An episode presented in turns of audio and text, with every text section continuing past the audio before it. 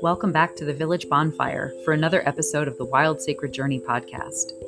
A podcast not just for your mind, but for your body and spirit too. Here we don't just talk theory, instead, we compassionately engage with our lived experiences and a wide variety of topics together, all to invite the question in these times we find ourselves in, how do we be more human? So, welcome back to another episode of the Wild Sacred Journey podcast. And so, as always, we begin with lighting a candle, invoking our village fire, feeling the warmth and heat of that flare up. As we start to gather around it, perhaps take a couple deep breaths in and out. And just let yourself arrive.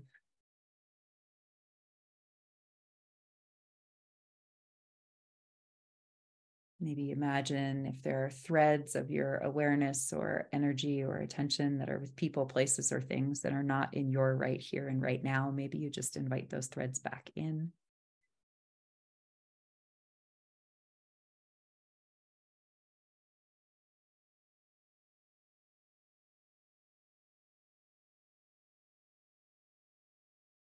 And as we do, by doing that, it's almost like it's like we become whole in a way that right now I'm really feeling the image of like putting on a cloak and stepping into sort of some journey into another world or some journey into um, this sort of liminal space, right? Sometimes gathering around a fire, it brings us really here and now, but it does that so that we can kind of expand in other directions.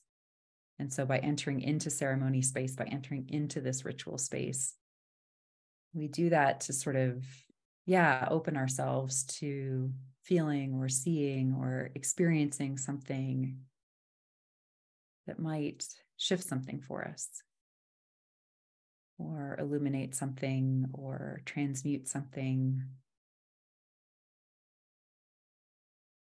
Perhaps that something is even us.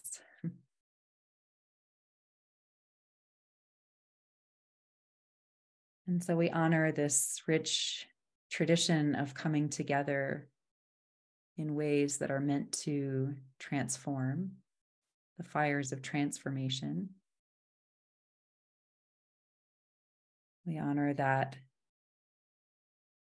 that ritual in all its forms around the world through time and space in different lands, different lineages,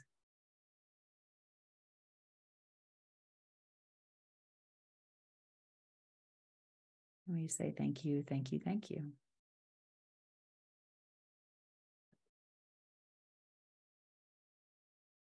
And so today's episode is an audio only. So for those of you who are used to the video, we will have video again some other time, but today's an audio only. and I have um guest with me, uh, Kari Hohne. And so Kari is um, one of the guests here around our fire who who came who came to this space sort of via this mysterious web of connection and social media, which is really beautiful. And I was, as I was looking through her various offerings and websites, I was really struck by both the depth and breadth of her studies and knowledge.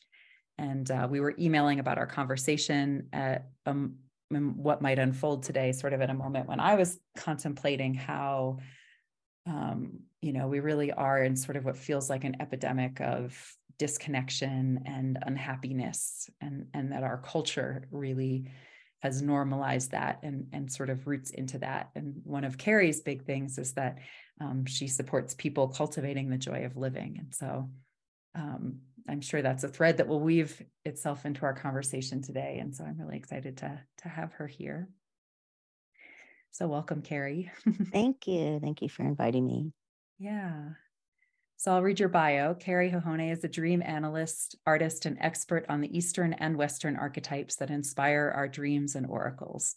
Through her website, Cafe au Soul, that's Soul, S O U L, she bridges the gap between an appreciation for nature and the spiritual journey. Her online I Ching is ranked number one in internet searches. She is the author of seven books that include Dreams, Ancient Astrology, Tarot's Archetypes, and Translation of the Tao Te Ching and I Ching. She's also developed apps that achieved new and noteworthy status at iTunes, and her music incorporates shamanic drumming with world chants to enhance yoga and meditation practice. So, yeah, that is quite an impressive list of um, creative endeavors. yeah. yeah. Yeah. Definitely. Whatever the muse is dishing up, I'm always, I always have my bowl out. yeah. That's amazing. Yeah. If, I mean, I know it, it can feel like such a, um, like channeling creative energy in that way, creativity in that way is like a, as a life force requires a certain capacity for yeah. sure. Like, yeah. Well, it'll be interesting because we're going to talk about dreams today. So every mm. every one of us are doing it every night while we sleep, mm. channeling a ton of creativity. Mm.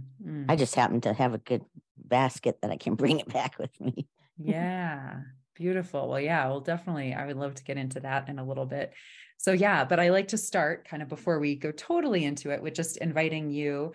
Um, yeah, in cultures around the world, traditionally people introduce themselves more with with yeah things that are kind of more social fabric um, rather than just kind of the what we do right? Like the who, where we come from and the who who we are in the world like more in that social social web. And so yeah is there anything um, you would like people to know about you or you feel called to share today that kind of weaves you into that web for for people listening well, I mean, I can't, I don't know if you mean like ancestral. Sure. yeah. So, I mean, recently, right before my birthday, actually, I kind of discovered I was, I was maybe related to St. Patrick. Oh, because there was like a whole line that I didn't know about. So that mm-hmm. was kind of, kind of crazy. Um, so it makes you wonder what happened, what, whether I'll get like a drink at the pearly gates or something. but but um but you know i mean i have like a, a good heritage of i guess like you know the civil or not the civil war the american revolutionary you know mm-hmm. the the rush the um scottish irish whatever mm-hmm. so um mm-hmm.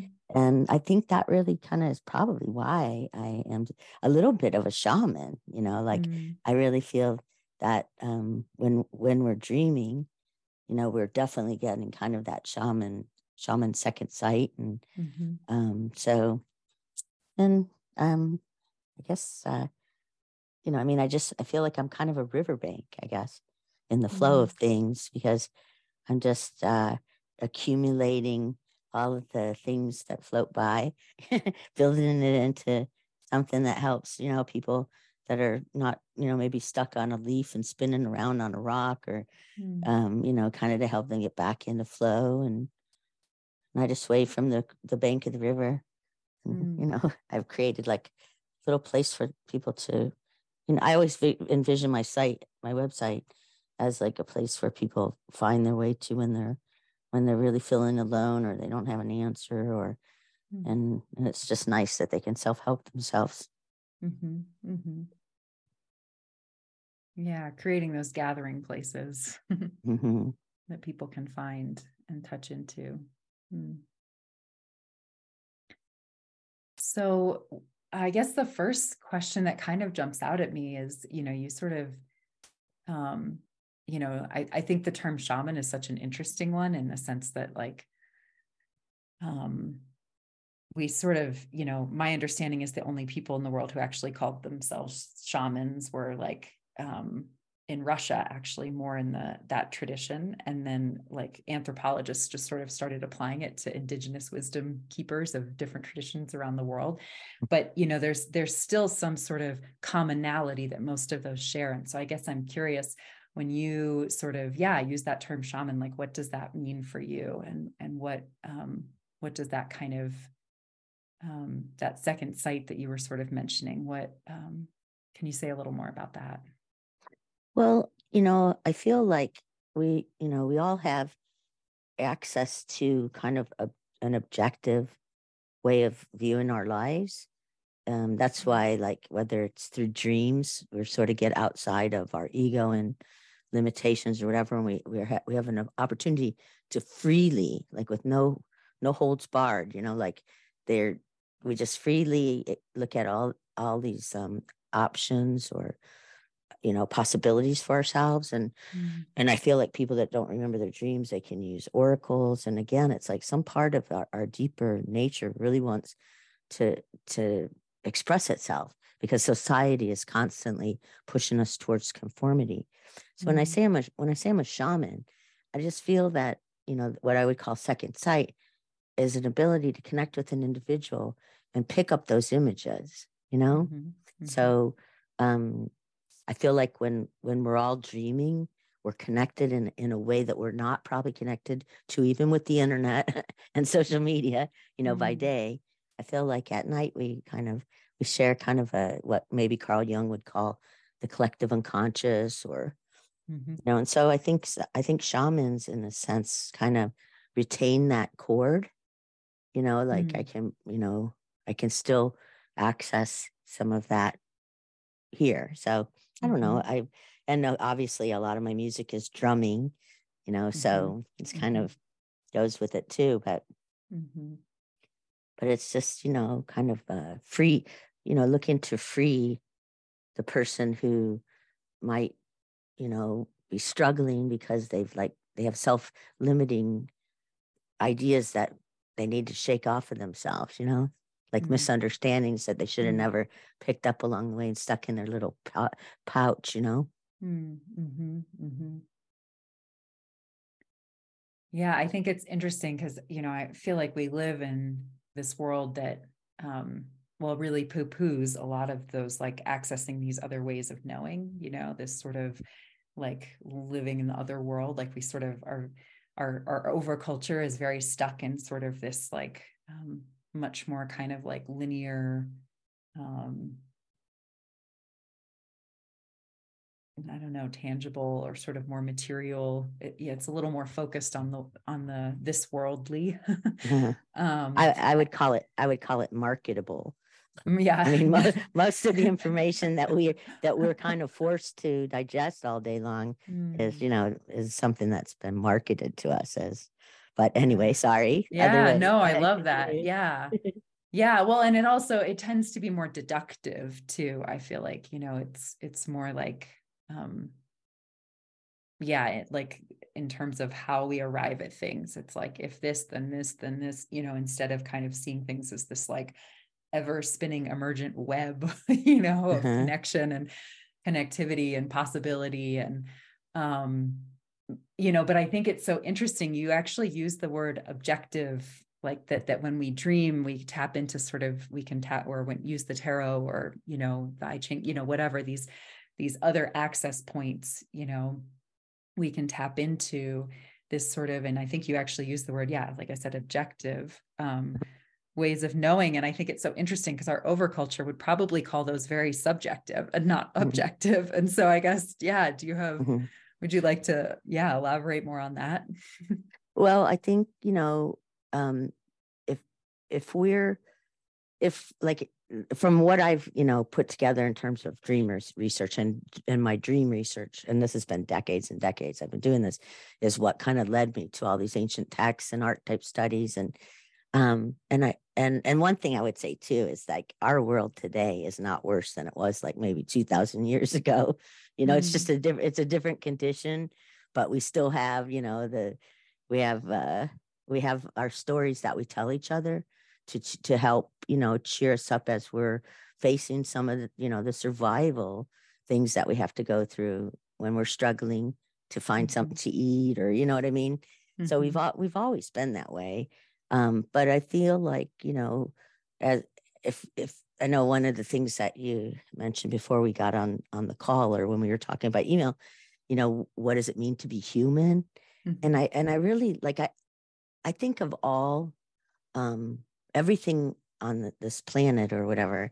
I mean, we're there's a lot of organisms, and we're just one of the organisms. Mm-hmm. And each organism has has like it's been given certain qualities to process what I think of as like the entropy in the universe. We organize it and we make sense of it, and we, you know, and and each little organism thinks they're doing the most important job and they are mm-hmm. you know even like mm-hmm. even the plankton in the you know bottom of the ocean or you know mm-hmm. so it's like we're, we're no better but mm-hmm. we we were given you know this this set of um this intelligence you know mm-hmm. this uh sometimes i refer to it as you know kind of tapping our 24 hour mind because all day long we have one way of looking at the world and then we go to sleep and we have another way of looking at the world but it's mm-hmm. one mind having the experience mm-hmm. so some somehow as an organism and being human you know we were given this ability to sort of um, keep pushing beyond the known mm-hmm. you know i don't know if it's imagination or whatever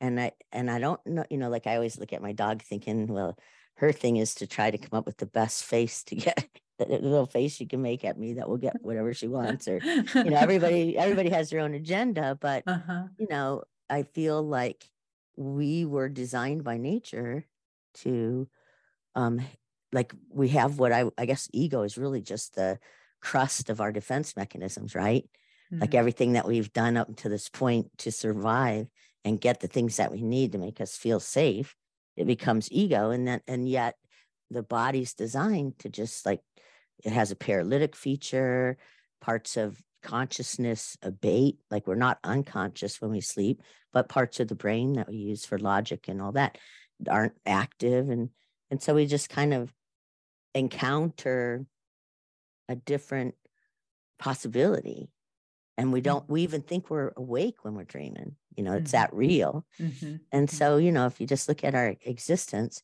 almost half of our existence is in that condition and it's a very creative very growth oriented evolutionary you know perspective and i don't even know if i answered your question that's okay but yeah. you know in terms of like what what really makes me laugh about this world is like the more that we know the more we realize we don't know anything mm-hmm. i mean any, anyone's got to admit that like yeah. it doesn't matter if it's in you know physics or neurology or you know just trying to describe the brain and consciousness it's impossible so for anybody to um, you know say that this is the right way to live your life or this is mm-hmm. you know the wrong way to me it's all about what makes you happy you know mm-hmm. how if you're if you're living your life in a way that you feel more you know in touch with the food that you're eating or sharing with your family or whatever it is that's important you know so mm.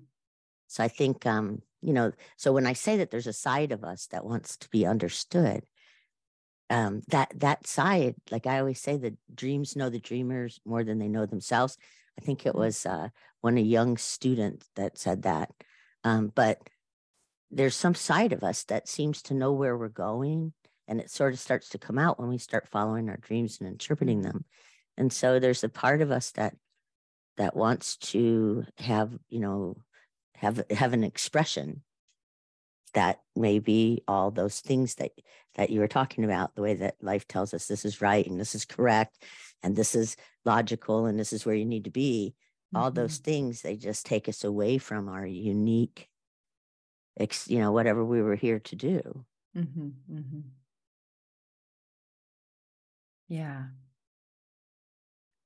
Feel like I had so many threads kind of spinning there as you were speaking. And so let me just take a moment here to kind of, yeah, feel into um,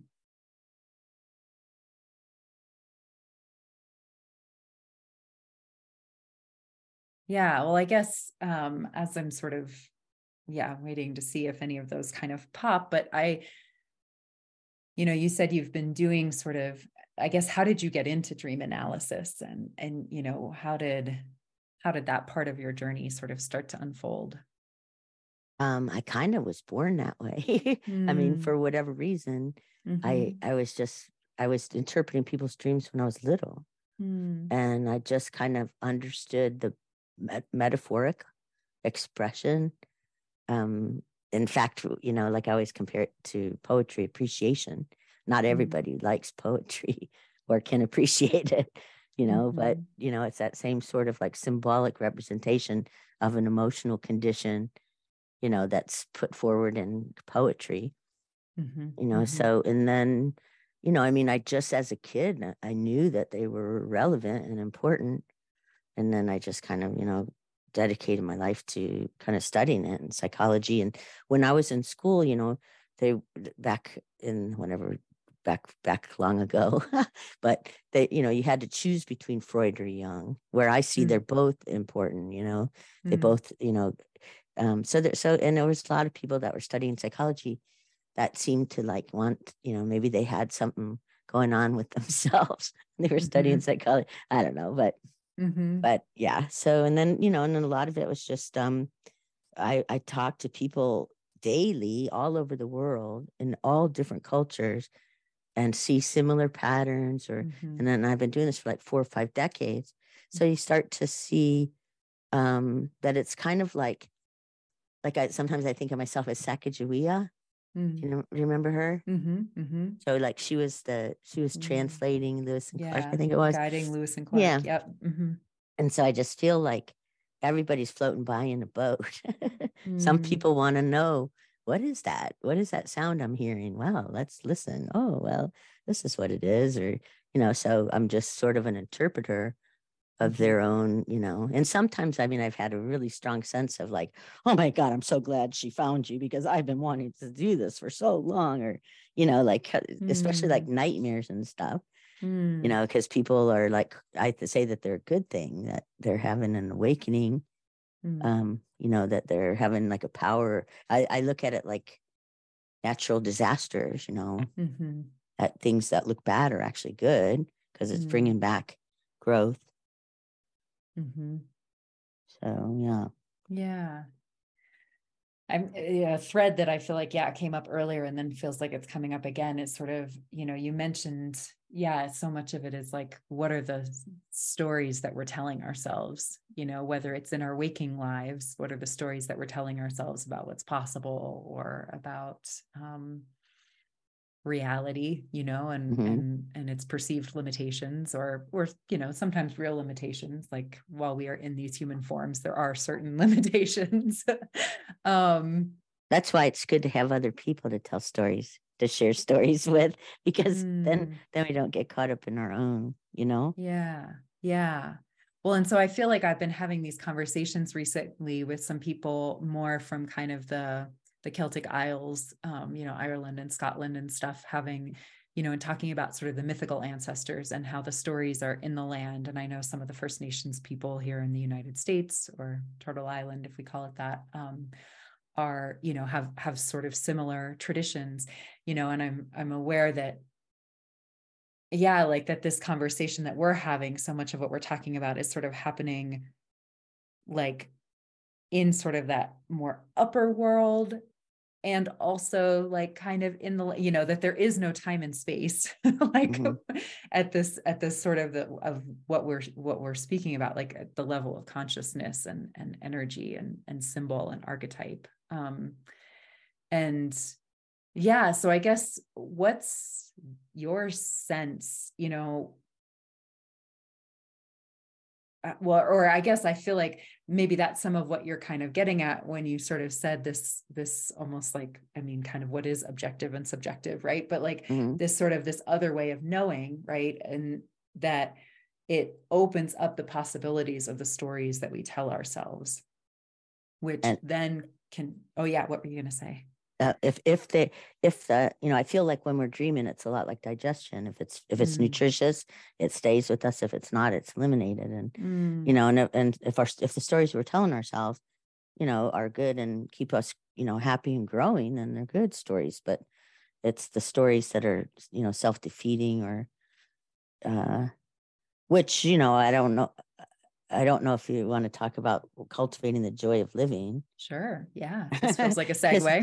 I feel, I feel, you know, I feel like what I, where I've come to right now in, in my life is like I live in a mountain with a river running by, you know, with trees. And I feel like I live in, in the physical landscape of my philosophy. Like mm-hmm. I, I mm. live in the mountains of the Sierra Nevada and it's total wild. It's not like it, I lived in Tahoe for a long time, but I found a really wild place.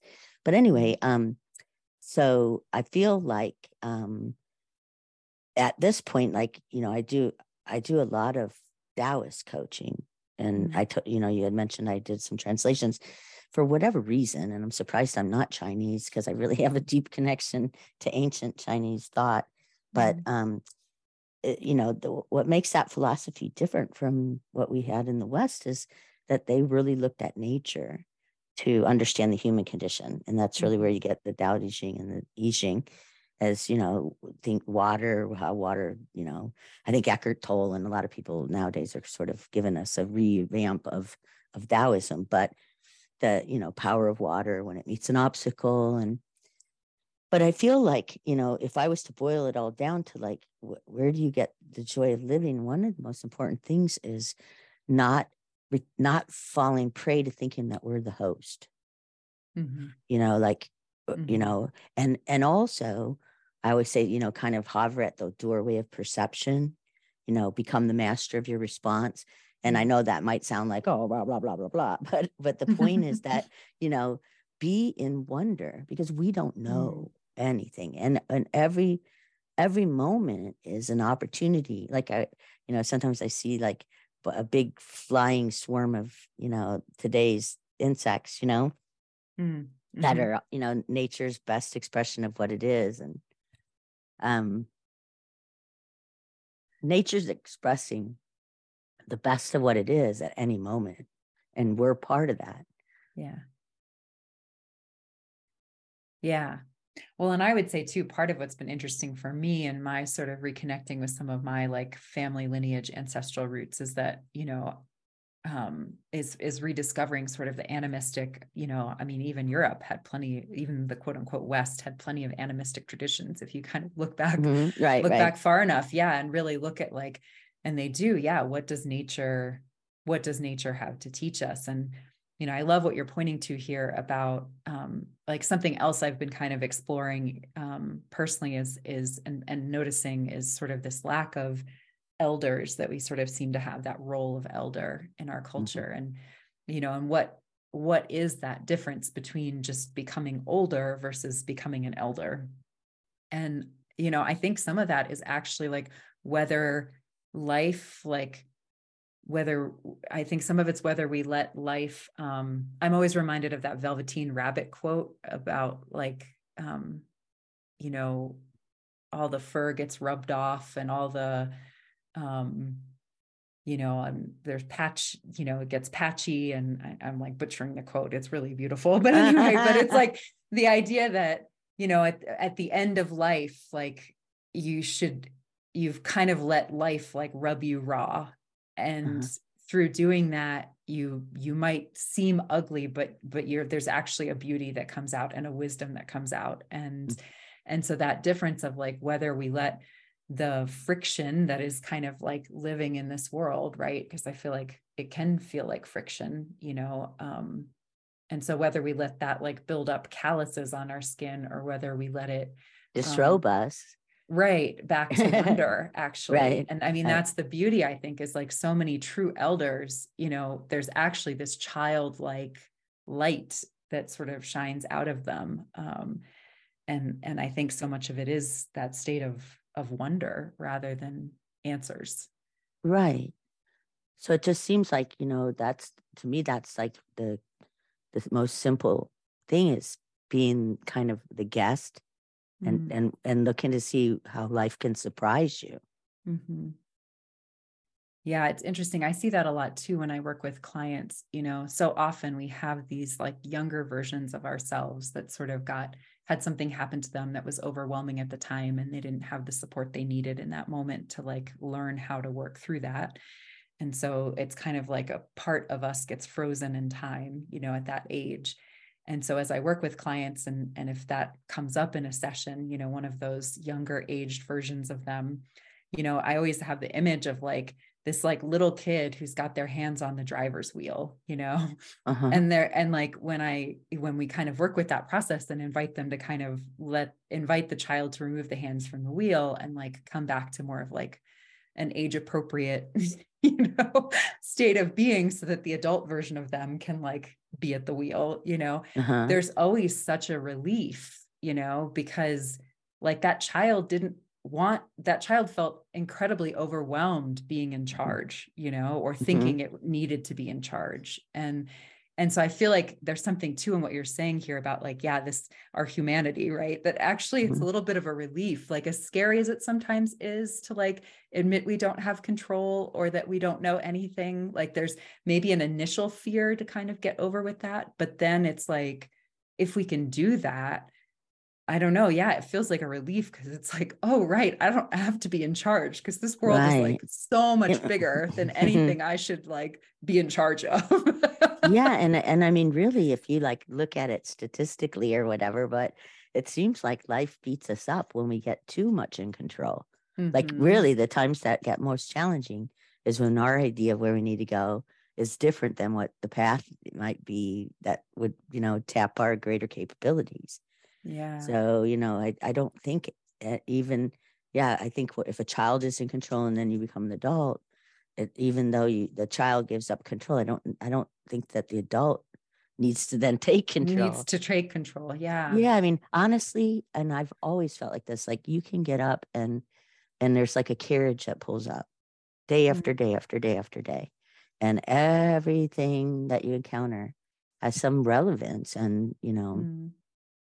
And it's like um that when we you know i don't know it just seems like everything can get really uh negative when we're like oh no it has to be this way or it has to be that way or so i Mm. feel and so the saying is like don't be the host be the guest or Mhm. you know and and when i think of the host wow that's like something and it's like blows my mind every time i see little variations of it you know Mm. but you can only show up and see it when you're not being the host when Mhm. you're the guest so Mhm.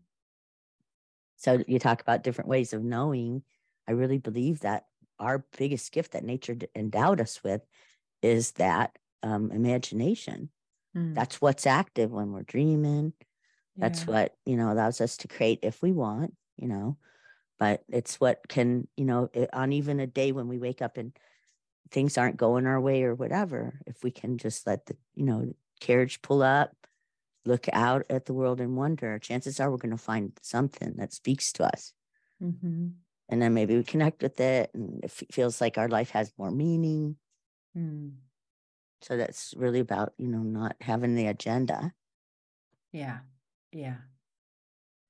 Yeah, I think one of the the I don't know if trap is the right word, but one of the stumbling blocks maybe or yeah, that I that I see or um, people sort of sometimes fall into as they start to transition into more of like learning that symbolic language um, and coming into that place of like interpreting um, you know interpreting the things that are happening to us um, or for us throughout our days like in kind of more of that symbolic um, other way of knowing kind of realm Mhm. um, is it seems like at, at first it seems like there's a stage many people go through where they don't they're learning the language and they don't yet have it and i think some of that's like culturally at least here in the us we don't um, have a lot of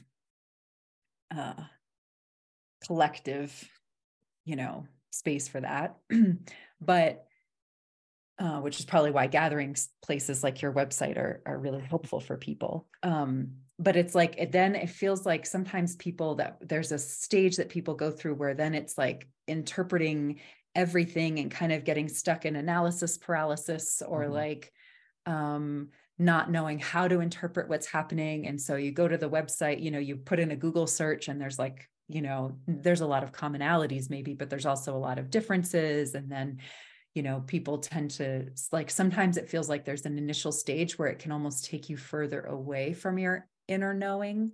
Um because it maybe feels like so much information and so new. So i guess do you have um like do you see that happen for people? Do you have tips? Do you yeah like what um what do you see as kind of the way to sort of start learning that language if people if are newer to that? Um, well, I honestly, I don't think, I don't think overthinking anything is helpful. And I, I see a lot of people that I work with that are, you know, on a spiritual path and we're not what I would consider like learning how to be in flow, mm. you know, um, they're seen as like so they start putting parameters and discipline and it's mm-hmm. not right and it's like what what what you're you're missing the whole point you know mm-hmm. and i mm-hmm. think i think you know that that sense of wonder that i am that i'm all about cultivating eh, you know the sense of not knowing is completely at odds with wanting to know you know mm-hmm. and you know like eh, let's say for example someone wakes up and they have a dream and they want to go online and you know search for the meaning and all that mm-hmm it's kind of food for thought but mm-hmm. you know maybe five sites will give them a slightly different answer maybe mm-hmm. maybe you know but they're come but it's still not um it's kind of like just a piece of the whole puzzle it's not like you know like for example if the dream was saying you know you're you're not on the right path or mm-hmm. um and and dreams can be that you know re- revelatory or whatever but mm-hmm. So then you you don't go looking for okay, well, what's the, where's the path? Where's my path? Where's my path? Right? Mm-hmm, mm-hmm. It's like you stop and you kind of look around and you have you have to look and see where you are before you can look and see where you're going. Mm-hmm, you know what I mean? mm-hmm. So yeah. So I'm just not a big one on like I I I put the oracles on my website for people because they can't remember their dreams. I would say 90% of the people mm-hmm that will go to sleep tonight won't remember their dreams tomorrow. We weren't mm-hmm. designed to remember because we're using two different parts of the brain, you mm-hmm. know, and but yet they're they're profoundly changing us. And what I see is when people, you know, really make an effort to kind of like get in touch with the information, it can be, you know, it can really be insightful and it can sort of um, speed up maybe decades of, you know, drudgery of carrying around some wound that didn't need to be there, you know? So dreams mm-hmm. can be can be helpful that way. Yeah. Yeah it's funny i mostly don't remember my dreams but i have there are several key transition um, transformation moments in my life that i can point to a dream as the beginning of it mm-hmm. and like maybe not the beginning because obviously like again at this level like time and space aren't actually linear right and so the the unfolding of realizing that oh i'm on the wrong path or oh mm-hmm. there's um you know something there's a there's a yeah my, I, I call it my makeup dream i was a clothing buyer on rodeo drive and trump towers like i had the job that anybody in their 20s would have died to have mm-hmm. and i kept having a dream that i was on the plane and i didn't have my makeup and mm-hmm. it was mm. like whoa i couldn't in the dream it seemed like i couldn't go because I didn't have mm. my makeup. It wasn't like I could go, I'm going to be in Paris. Maybe I could pick up some French makeup. And it was really clear to me that was, you know, I, I, people thought I was nuts when I left that job, but it was mm. not me. I'm so much, you know. So yeah, so I caught, so I, I think we all can have that kind of dream that shows us we're not really on the right path. Yeah. Yeah, and I had one that I think was even sort of a soul reclamation, you know, now that I've sort of have done more studies into more, you know, sort of quote unquote shamanic um, work, you know, is actually like a soul retrieval. mm-hmm. um, yeah, like two aspects of my psyche ended up like meeting for the first time and having a reconciliation. Um, and that was really, that was sort of a really powerful moment on my like personal healing or, or reparative or wholeness journey. Um, and yeah, I mean, it was interesting. Even last night, I actually had a sort of a dream that I, again, I don't totally remember it, but I, there was definitely a moment where my teeth started crumbling and falling out, which I know can be a really powerful. Yeah, it is. Um, it's common. Yeah, yeah and so i was feeling into that more and you know and i do i think i love what you're saying there about it's like it's an invitation to pause you know mm-hmm. i think we so we're so trained to want to go right for like what does it mean and like somehow make it into like a statue rather than a tapestry a weaving right. tapestry or you know whatever okay. you know it's like we want to label it and like put it in a box and like figure mm-hmm. it out and then move on you know and it's mm-hmm. like the thing comes and for me anyway i've been sitting with that this morning of like okay what is like so what are teeth and what does it mean in my body and okay teeth are some of the most rigid structures in the body and yes there's definitely an invitation in my life in some areas to like let some rigidity crumble and you know and but it's all it, it it's also can be about credibility mm-hmm, so mm-hmm. um like it could be that something you're saying isn't true or you know what i mean like it can be mm-hmm. a call to look at what you're trying to defend as important maybe it's not important mm-hmm. Mm-hmm. I, a lot of times i see teeth uh, uh, relating to kind of credibility and all, mm-hmm. also like our teeth fall out at important periods like wisdom teeth mm-hmm. you know um, yeah there's definitely a rebirth happening for me right now there's a there's a big cycle that's been closing in my life and yeah some new one opening so um yeah but anyway i just offer that example for people listening yeah to kind mm-hmm. of yeah you're into the process so it's like for me i know i like i feel into my body a little bit to notice like it, yeah is there fear that's coming up or does it feel good or you know because that can kind of give me some context maybe for the message um and then you know sometimes i'll ask later on in the day like or a couple days later or weeks or whatever like is there is there any other was there anything else happening?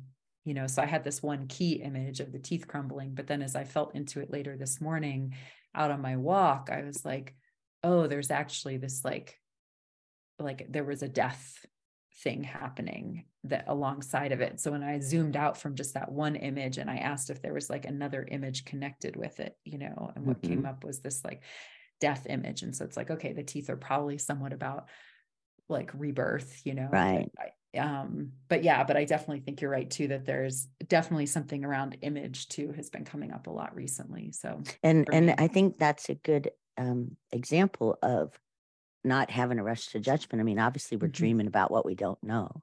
Mm-hmm, we're mm-hmm. dreaming about what we repress all day or you know shove down or so when we have the dream even like we don't want to rush to judgment on what it means we yeah. want to kind of sit with it because we, there's a part of us that doesn't that needed to have the information because it didn't mm-hmm. know you know what i mean mm-hmm. yeah there's that um um oh gosh it's not Rumi it's um a Rilke Rilke quote. Yeah. Um, that that's like the live, live in the question. Live in the, live the question. I love yeah. that. My yeah. Favorite.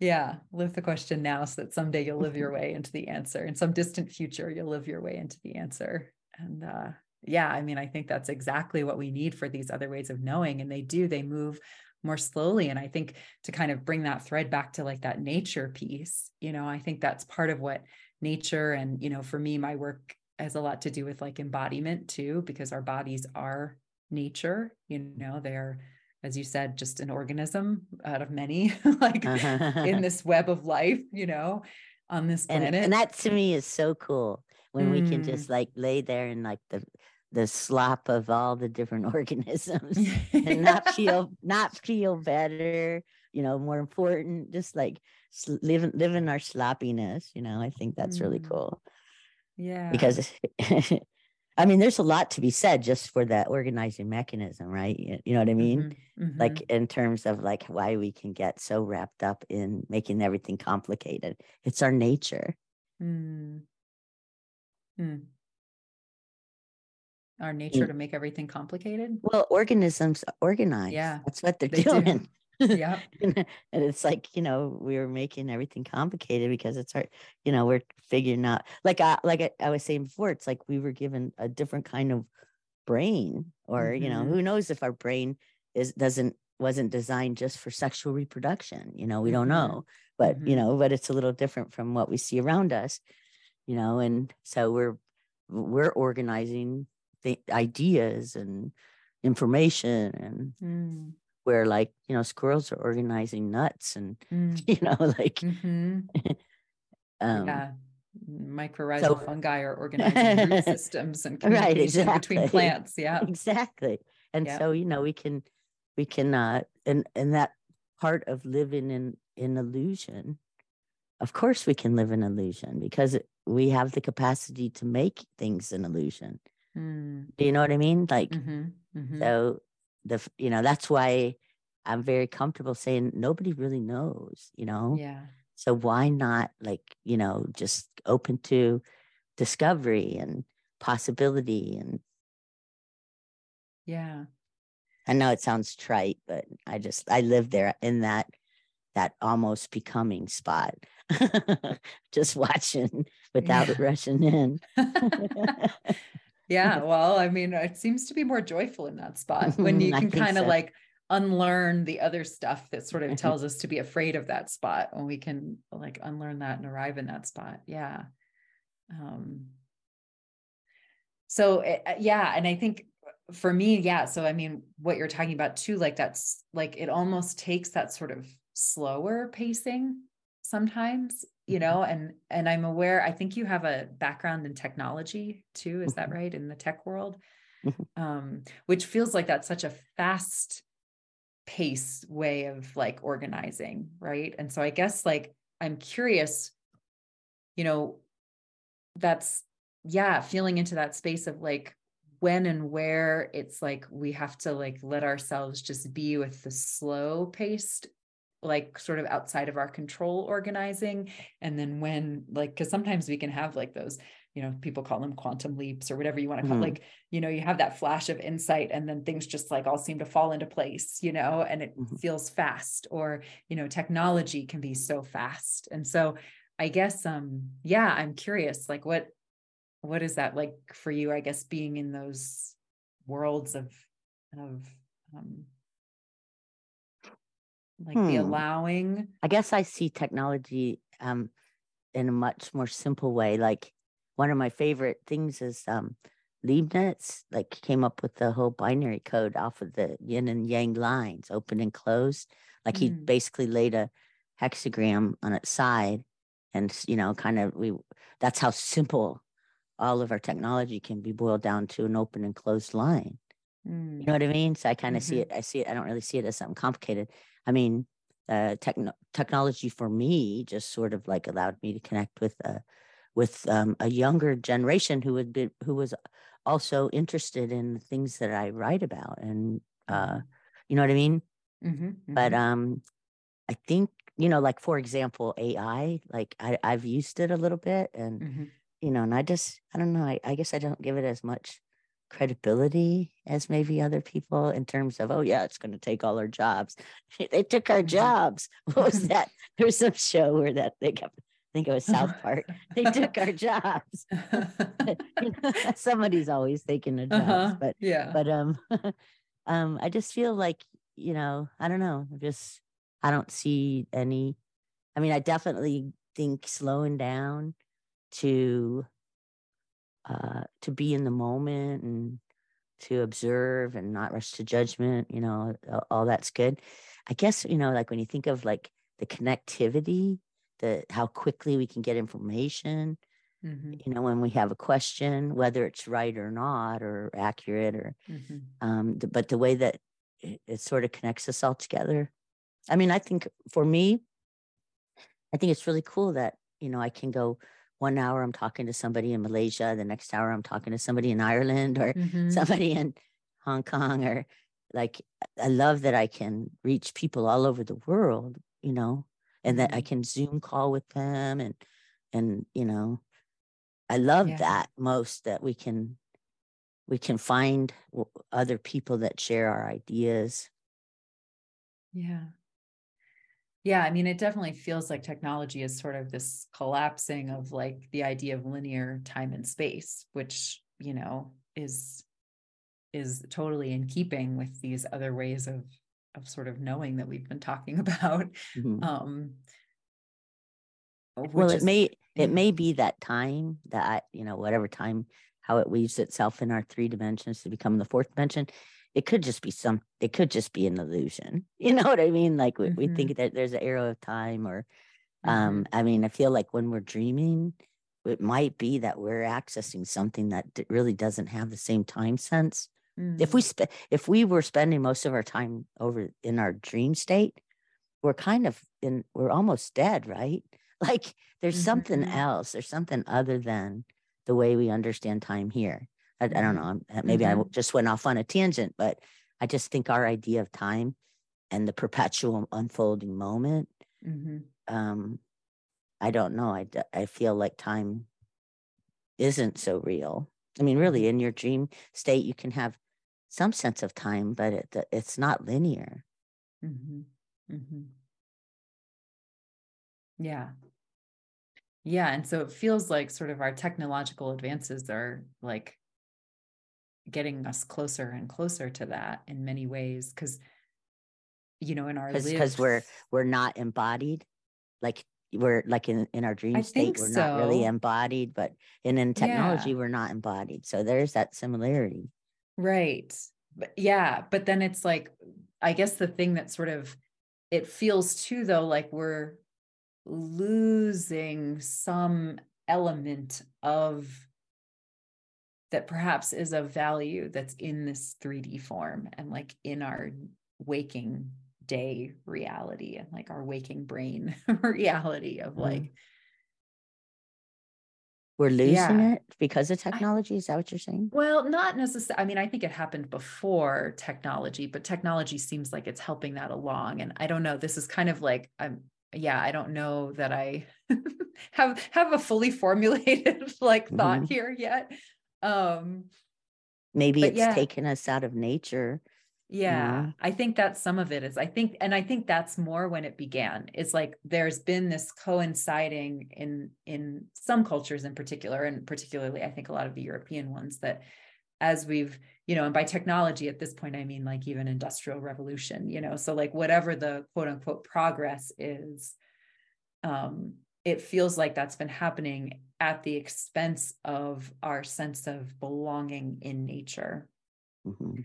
and so then as we kind of have extrapolated that out over the centuries you know now we're like finding ourselves in this space where yes like our technology is actually mirroring in many ways like our perhaps like more of these dream states more of these kind of less embodied you know yeah you can talk to somebody in malaysia like instantly instead of having to like send a letter or a Mhm. runner with beans or a you know like or walk there yourself and boat you know whatever however you And you really, know. like, what's the future of that when you when when we realize that we all feel the same way? You know, we all kind of have the same challenges, or I think that Mhm. like where that I look at the good things of Mm-hmm. technology, uh, like the way that it sort of, you know, when I wrote a lot of my first books, I was like, and and even my music, I cross, I bring this culture with that culture, and I do sort of a, you know, Mhm. blend blend of like reggae with you know Chinese or you know Mhm. and I, I mean, early in my work, I was all about breaking down the boundaries, you know, and especially like in the spiritual, uh, religious ideas that were separating us. A lot of the things that I wrote were was to look like, hey, this is the same story. It's here, it's here, you know, or or a s- Mm. there's like we Mhm. ha- we have this common thread. But I think that over the last 10 or 15, 20 years, we're watching that all sort of crumble. I mean, yeah, we got this horrible war going on, or you know, wherever that, you know, hopefully that will work itself out. But, but, a lot of the the wars that were about, you know, people upholding their religion as being the only one that's allowed to be, or something. You know, we went, we Mhm. we had a lot of wars, and I feel like technology has allowed people to to see that we're we're all the same Mm. you know we think the same thing and now we we can argue over what do you call it do you call it tao do you call it god do you call it jesus do you Mhm. call it you know the buddha but Mhm. we you know we're we're kind of all in this together Mhm. i don't know i Mhm. don't so and even like with the ai like I- i use it a little bit kind of to i don't know and i just see that it's, it's there's a lot of limitations and it's just sort of like a glorified search engine and i'm talking Mhm. about the chat bot you know Mhm. yeah like it pre it can give you a lot of information but so did google two years ago when you did a Mhm. search in the box you know so there's there, we have a ways to go i think before technology would be threatening i Mhm. think and i feel like it's given us a lot of good Mhm. Yeah. Yeah. I guess I'm just curious about sort of navigating, uh, for me personally, anyway, I find myself curious about sort of navigating this world where we take the good of it and also like make sure that we're still, that we're not throwing ourselves headlong into sort of this world at the expense of like our bodies and nature and um, you know just because i think we sort of have this cultural programming that technology is separate from nature um, or that one happens at the expense of the other. Um, i just you know i i for me i just think like we showed up seconds ago we're so mm-hmm. not important mm-hmm. we're you know we're like we're like that swarm of flies that showed up you know in the sunlight of today's you know ex- expression of nature like i don't i feel like before we would ever do harm to the world we would perish you know yeah, yeah. you know so i don't you know again like i'm not that to me is part of not being the host be the guest or mm-hmm. like and, and i don't worry because i know that everything works out. It, like life seems to be on a trajectory of just getting better. I mean that's one thing we can we can agree on that that's a truth that seems pretty obvious is that whatever nature's been doing for billions of years what it's doing today is a be- be- the best version of it so far. Mm-hmm. so we're part of that you know and i think we you know again I, a lot of it is that media machine marketing information to us to scare us and the more frightened we get the more we keep buying into it you know and I really think that we can, uh, you know, there's so much beauty and so much goodness, and and I think that that's that that's real too. Does that sound like Pollyanna? what do you think? I mean, I I think that it uh, the world is how you look at it. Yeah. Yeah. You know, like, is there, you know, did we pollute a lot of stuff? Yeah, I grew up I grew up when fish were dying on the beach in Lake Erie. like, mm. I, there, you know. Yeah. Yeah. I mean, yes, I think I, I mean, I think it both is and isn't, right? I mean, in kind of the way a lot of this conversation has sort of been beyond this either or right like framework, right? Is like there's a lot that feels scary and I think probably rightly so, or I feel like there's a lot that's inviting us into like a um a, a, reckoning with some of our behaviors. I mean, like you said, with nightmares, right? Like, mm-hmm. I mean, so if we're looking at sort the of natural disasters, natural like, disasters, right? Exactly. There's, but like, they have a good purpose, you know, and, and even like extinction. yeah. Um, yeah. Yeah. And I, I feel like it, it will all work itself out because mm-hmm. if we start to, you know, do anything, you know, I don't know. I just, I don't, I guess I don't dwell on mm-hmm. all the you know all the ways that the world could you know and and even fear is really to me like is is a ballast for creativity mm. anything that's negative is like it offers an opportunity for something new mm. mm-hmm. Mm-hmm. yeah yeah well, and there's some of that wider perspective that I feel like we kind of started talking mm-hmm. about, you know. that like, and really like I think that was how we began the discussion exactly. too. That, you know, the world, the world 2000 or even 10,000, like I, you know, I mean, there's we we we knew some stuff way back then too. I mean, that's like uh, that'll be our next big discovery that it didn't start in 2500 BC. We're going to find out. We had we've had some hidden information, but you know, I mean, the the it was not much different than what we have now like you know just just a different sort of scenario we're not you know we're not on boats going from port to port right you know right. but we're finding different other ways of like sharing cross pollinating i call it mm-hmm. you know like mm-hmm. we're all coming together and sharing little bits of this so then it grows into that mm-hmm. yeah microorganisms organizing. right. I love that one. Real. I love like the messiness of life. I really like like it keeps us humble, you know? Yeah. Yeah. And I don't and don't, you know, and again back to the joy of living. Mm-hmm. Don't, you know, just don't take it so serious. Like, you know, mm-hmm. like I believe that it, it's so uh wondrous that you know all we have mm-hmm. to do mm-hmm. is open to it Mm-hmm. Yeah. Yeah. so like and, for me, yeah. What were you gonna say? well, because we were talking about how today is not very different from long ago. Did you ever read the Epic of Gilgamesh? I love that. It's kind of like the Gil- Gilligan's Island of like 2500 BC.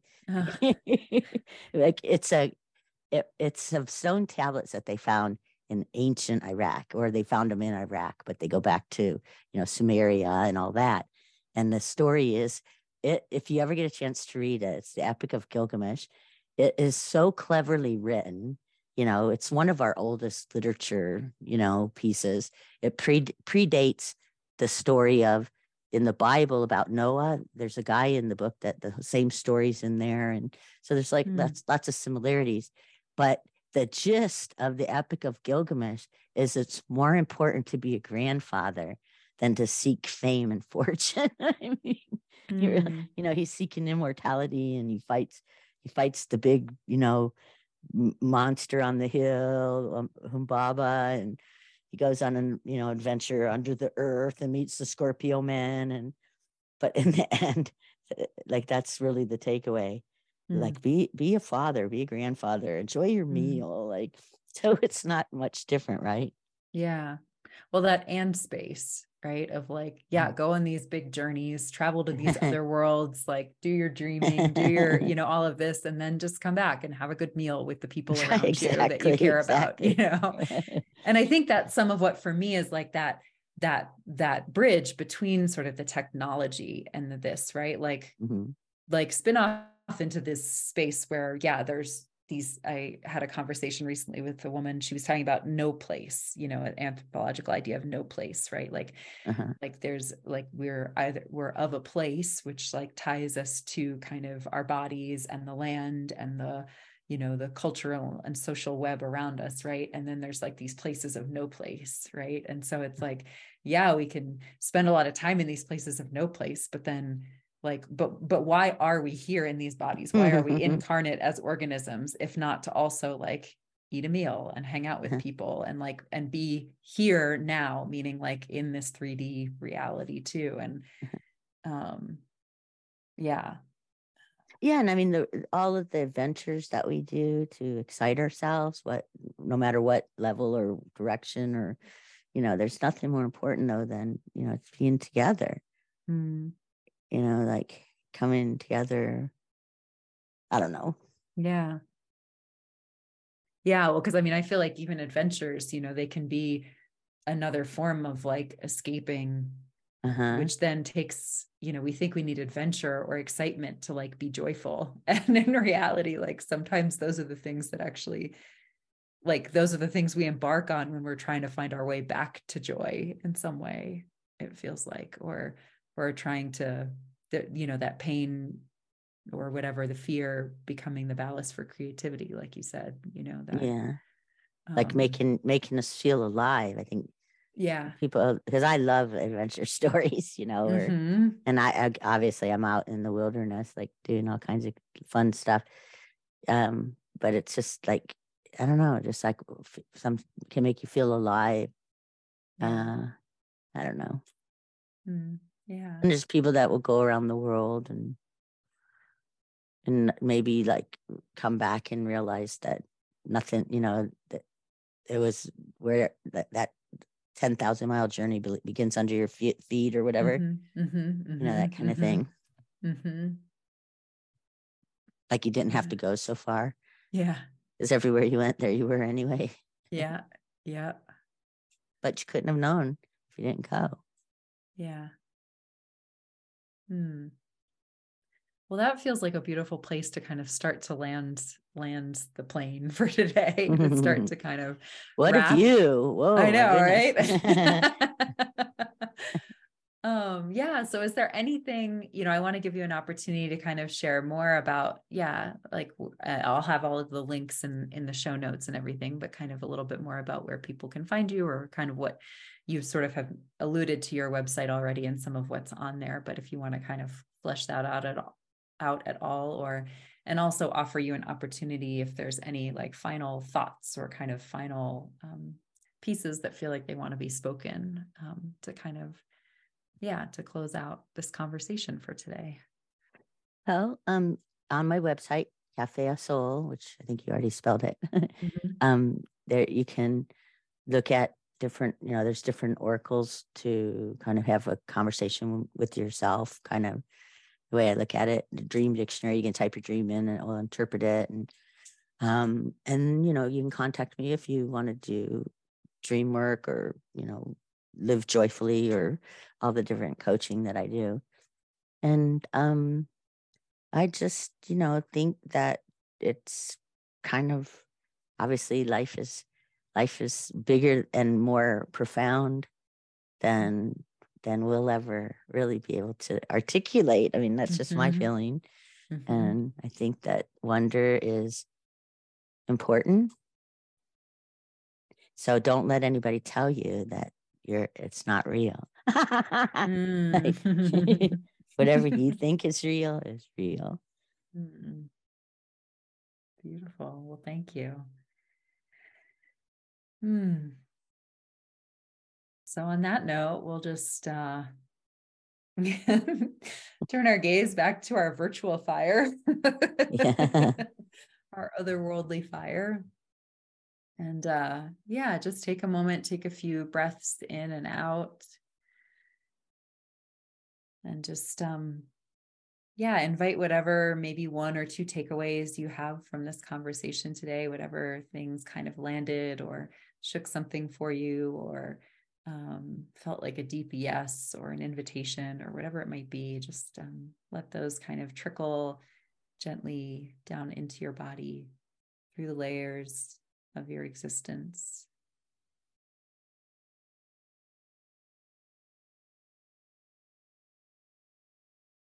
Perhaps letting yourself feel some wonder.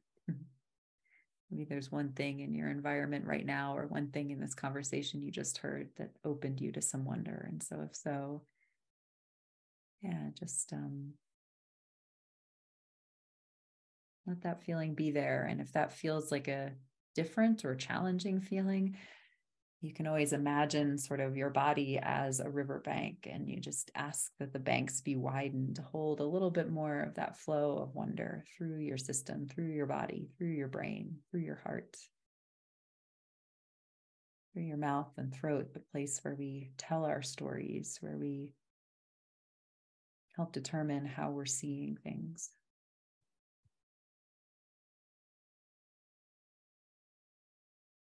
And so, with that, we close our fire for today and go our separate ways until next time. And so, thank you so much for being here, Kari. Thank you so much. It was really a pleasure getting to know you today. Yeah, yeah, this was a lovely conversation. I really appreciate you and your time. okay. so wonderful. Take care, everyone.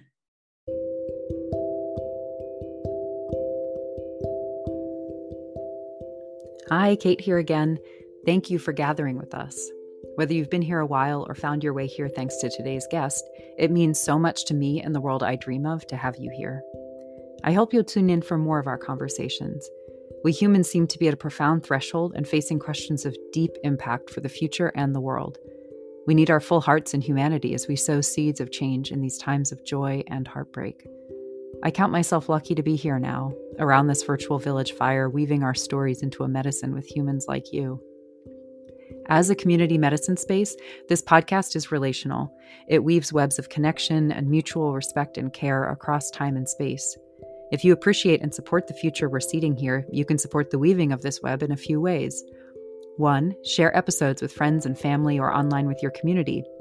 It also helps the podcast immensely if you like, rate, subscribe to, or follow the podcast where you watch or listen, so you get notified when new episodes drop and new listeners find us as they search. Two, join us on Patreon. Doing so supports conversations like the one you just heard and allows you access to live community gatherings and medicine circles and more as we continue to grow. It also helps me keep the space advertisement free so the conversations stay intact as they are.